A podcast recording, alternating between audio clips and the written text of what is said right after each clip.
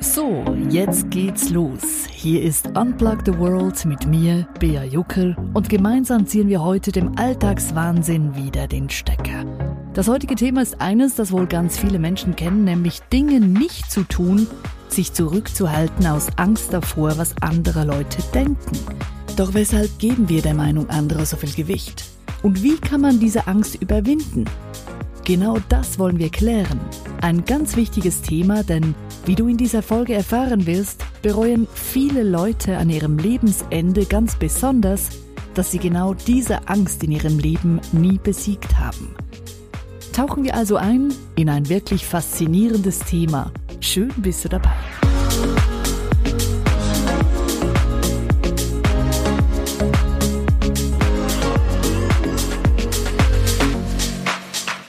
Was bereuen Menschen am Ende ihres Lebens am meisten?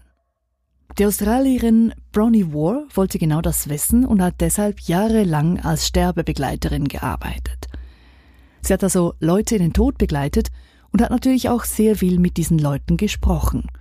Und dabei hat sie festgestellt, dass Menschen, die kurz vor dem Tod standen, immer wieder dasselbe erzählten, nämlich dass sie bereuten, dass sie nicht das Leben gelebt haben, das sie sich gewünscht haben – Bronnie War sagt, wenn jemand stirbt, dann kommt ganz häufig der Satz, ich wünschte, ich hätte. Ich wünschte, ich hätte mehr auf mein Herz gehört. Oder ich wünschte, ich hätte den Mut gehabt, mein eigenes Leben zu leben. Und genau dieser Wunsch, eben den Mut haben, sein eigenes Leben zu leben, dieser Wunsch steht auf Platz eins. Bronnie War hat nämlich eine Liste gemacht von den fünf Dingen, die am meisten bereut werden am Lebensende. Und auf Platz eins steht eben der Wunsch nach den Mut gehabt zu haben, das eigene Leben zu leben. Es sind also nicht mal vorwiegend Dinge wie eine Weltreise machen, ein großes Haus besitzen oder reich sein. Nein, was am Lebensende für viele Leute zählt, sind die eher unscheinbaren Dinge, nämlich das eigene Leben zu leben, häufiger Nein zu sagen.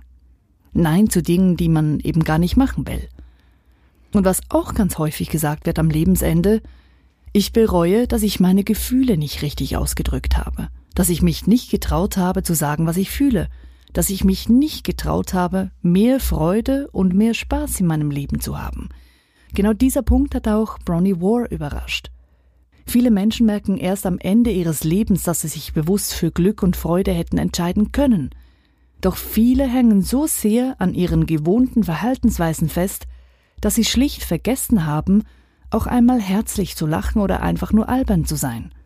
Und der Tod ist natürlich ein schweres Thema, aber Bronnie War schafft es in ihrem Buch Fünf Dinge, die Sterbende am meisten bereuen, nicht nur aufzuzeigen, was am meisten bereut wird, sondern eben auch, was getan werden kann, um das Leben jetzt lebenswerter zu machen und besser zu machen. Sodass man eben am Ende des Lebens nicht zurückblicken muss und bereuen muss, dass man Dinge verpasst hat. Denn ganz viele Leute funktionieren doch so. Ich habe das selber schon ganz, ganz oft von Leuten gehört. Wenn ich mal in Rente bin, dann. Wenn ich mal in Rente bin, dann mache ich eine Weltreise. Wenn ich mal in Rente bin, dann kümmere ich mich mehr um meine Freunde und meine Familie. Aber wer weiß denn, was in ein paar Jahren ist? Vielleicht sind wir dann gesundheitlich gar nicht mehr fit. Oder das Geld reicht dann eben nicht für die Weltreise.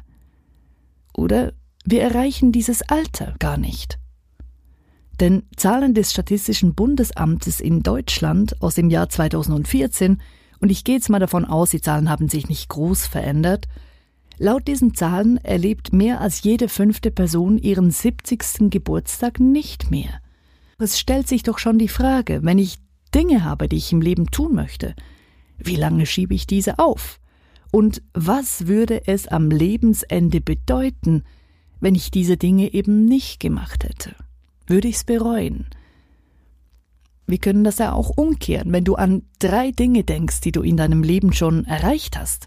Drei wirklich tolle Dinge, vielleicht die Geburt eines Kindes, eine unvergessliche Reise, ein außergewöhnlicher Job, der Bau des eigenen Hauses. Wenn du jetzt diese drei Dinge, die dir wirklich was bedeuten, nicht hättest in deinem Leben, was wäre anders? Wie würde dein Leben aussehen? Was würde fehlen?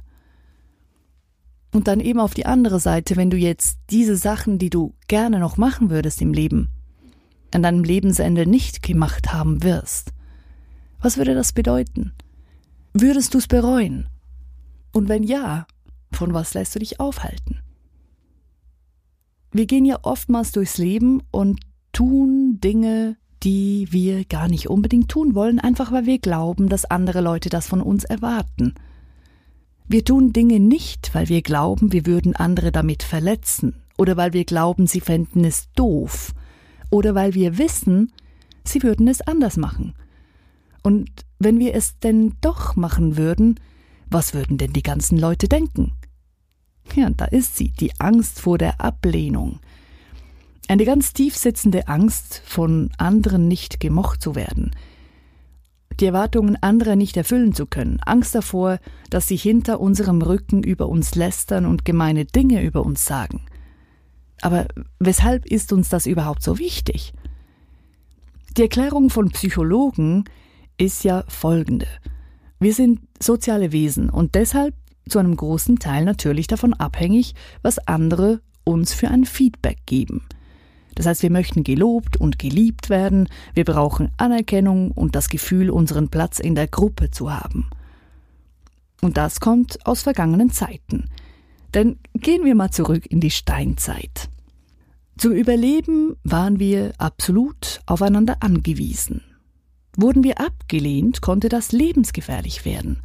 Wurden wir ausgestoßen aus der Gruppe, aus der Sippe, und waren auf uns alleine gestellt, dann bedeutete dies den ziemlich sicheren Tod. Denn wenn wir gegen Mammuts oder Säbelzahntiger oder gegen giftige Pflanzen ganz alleine uns durchschlagen mussten, dann hatten wir tatsächlich nur geringe Überlebenschancen. Und die Angst vor Ablehnung, die sitzt deshalb wirklich ganz tief in uns.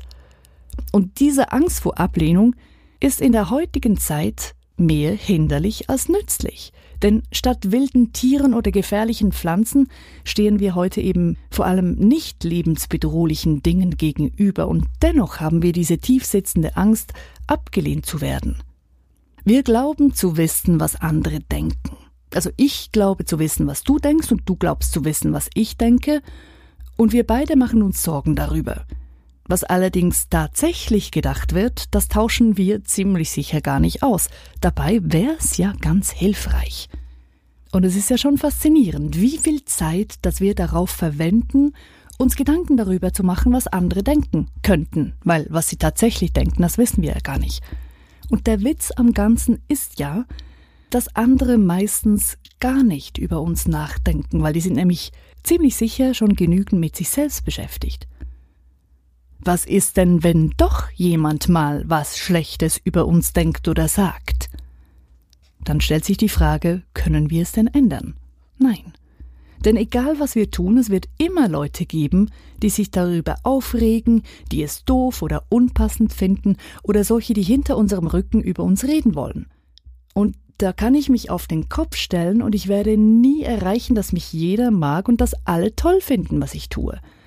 Die Erwartungen aller Menschen zu erfüllen, ist schlicht unmöglich. Nicht nur, weil verschiedene Menschen verschiedene Erwartungen und verschiedene Vorstellungen davon haben, was richtig und was falsch ist, sondern auch, weil wir oft gar nicht wissen, was denn überhaupt erwartet wird. Wir nehmen einfach an, wir wüssten es. Und so sagen wir manchmal oder sogar öfters Ja, wenn wir eigentlich Nein meinen. Denn wir wollen ja nicht, dass andere Leute was Schlechtes über uns denken. Und dazu habe ich die Geschichte eines jungen Mannes gefunden. Vielleicht hast du ihn schon gesehen auf der TEDx-Plattform oder vielleicht auch schon drüber gelesen. Dieser junge Unternehmer aus Peking namens Sha Xing hatte davon geträumt, der nächste Bill Gates zu werden. Er packte also seine Koffer und reiste in die USA, in Silicon Valley. Er hatte allerdings ein großes Problem, denn seine eigene Angst vor Ablehnung, die stand ihm im Weg. Er wagte deshalb ein Experiment. Er beschloss sich hundert Tage lang jeden Tag aus seiner Komfortzone herauszuwagen und sich so Schritt für Schritt gegen diese Angst vor Ablehnung zu wehren. Er wollte sich jeden Tag in eine absurde Situation bringen, wo er mit großer Wahrscheinlichkeit auf Ablehnung stoßen würde, Und genau das hat er getan.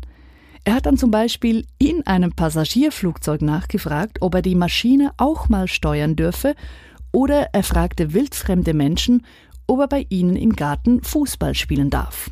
Und diese Experimente haben dazu geführt, dass er es geschafft hat, seine Angst in ein Freiheitsgefühl umzuwandeln. Und zwar die Freiheit zu wissen, dass man immer Fragen stellen kann und dass eine Ablehnung überhaupt kein Weltuntergang bedeutet, sondern dass man eben stetig dazulernt. Und wenn man Fragen stellt und sich aus der Komfortzone rausbewegt, Dinge austestet, dann bleibt man sich selber treu. Es ist auch eine Art von Freiheit. Denn wenn du ständig versuchst, alles allen recht zu machen, kommst du nicht wirklich weiter im Leben. Und wenn ich immer mein Bestes gebe, dann kann ich mit dem Ergebnis entspannt umgehen. Denn es lohnt sich nicht, den Faktoren, die ich nicht beeinflussen kann, zu viel Aufmerksamkeit zu schenken. Und interessanterweise mit diesen ganzen Experimenten, die ihr da gemacht habt, mit der ganzen Fragerei und den unangenehmen Situationen, wo er abgelehnt wurde, hat er auch ganz viel dazugelernt. Und interessanterweise, je mehr er sich getraut hat zu fragen, auch absurde Sachen zu fragen, desto mehr haben die Leute begonnen, Ja zu sagen zu seinen Anfragen. Und das hat ihm auch gezeigt, es ist wirklich auch wie ein Muskel, den man trainieren kann. Aus seiner Komfortzone herauszugehen, Dinge auszuprobieren, mutig zu sein und Sachen zu machen, die man noch nie getan hat, Dinge zu fragen, die man normalerweise nicht fragen würde. Das bringt uns tatsächlich weiter. Und abgesehen davon was uns auch noch helfen kann, von dieser Angst wegzukommen, was andere über uns denken, sich zuerst mal bewusst zu sein, es ist wirklich egal, was du tust, denn du kannst nie beeinflussen und kontrollieren, was andere über dich denken oder sagen. Einige Leute finden dich großartig, andere finden dich nicht so toll, und das ist okay, denn du kannst es nicht allen recht machen. Was der eine gut findet, findet der andere unmöglich. Wenn also auf irgendwas, was du sagst oder tust, als Reaktion negative Kommentare kommen, dann bezieh die nicht mehr automatisch auf dich. Und damit ist nicht gemeint, Ohren zuhalten und niemandem mehr zuhören, sondern nicht alles für bare Münze nehmen. Der deutsche Persönlichkeitstrainer Christian Bischoff hat zu diesem Thema ein nettes Beispiel gemacht. Wenn jetzt jemand zu dir kommt und sagt, du bist ein Auto, dann würdest du denken, der ist wohl nicht ganz dicht. Was soll das? Ich bin ein Auto. Was für eine doofe Aussage. Wenn allerdings jemand kommt und sagt, du bist bescheuert oder du bist unfähig, reagieren die meisten Leute nicht so, wie wenn jemand sagt, du bist ein Auto, sondern es wird eher als wahr angeschaut. Dabei ist es im Grunde genau dasselbe. Ja, du magst einen Fehler gemacht haben, aber das mindert nicht deinen Wert als Person die Challenge ist also, negative Kommentare nicht gleich als Wahrheit anzunehmen. Und damit zu Schritt Nummer drei, was du tun kannst, um diese Angst davor, was andere denken, loszuwerden. Entferne Negativität aus deinem Leben. Negative Menschen, negative Situationen. Es gibt inzwischen sehr viele verschiedene wissenschaftliche Studien, die ganz klar zeigen, dass Negativität unserem Körper massiv schadet. Und das ist ein Thema, das wir mit Sicherheit in einer zukünftigen Folge von Unplug the Worlds auch mal im Detail anschauen. Denn es ist nämlich wirklich sehr spannend und eindrücklich, was Worte, Gedanken und Gefühle für einen Effekt auf unseren Körper und unsere Gesundheit haben. Aber dazu, wie gesagt, zu einem späteren Zeitpunkt mehr. In den Show Notes von der heutigen Folge werde ich dir natürlich die Links reinstellen von den beiden Personen, die ich in dieser Folge erwähnte, nämlich zum einen die Sterbehelferin Bronnie War und zum anderen natürlich auch Shashing, der Asiate, der sich 100 Tage lang in unmögliche Situationen begab, um seine Angst vor Ablehnung zu überwinden. Und vielleicht lässt du dich ja von diesen beiden Stories, von diesen beiden Menschen inspirieren und überlegst dir, was du in deinem Leben noch machen, erleben oder haben möchtest, sodass du eben am Ende deines Lebens nicht zu denjenigen gehörst, die wehmütig aufs Leben zurückblicken und das Gefühl haben, sie hätten was verpasst, ich bin gespannt, welche Erkenntnisse, Inspirationen und Anregungen du aus der heutigen Folge rausziehen konntest und was du damit machst. Schreib mir gerne via Mail auf podcast at unplugtheworld.com. Ja, das war ganz schön viel Info. Aber ich hoffe, dass dir der Podcast gefallen hat. Falls ja, schreib mir gerne eine Bewertung auf iTunes. Ich würde mich wirklich sehr darüber freuen. Und falls du mir auf Instagram noch nicht folgst, dann klick dich jetzt auf unplugtheworld.com. Dann steht nämlich gerade die Webseite. Und da findest du auch den Link zu meinem Instagram-Account. Ich freue mich schon aufs nächste Mal. Und immer dran denken, wenn der Alltagswahnsinn mal wieder überhand nimmt, dann zieh ihm doch einfach den Stecker. Die nächste Folge von Unplug the World gibt's schon bald. Eine gute Zeit und bleib mutig. Deine Bea.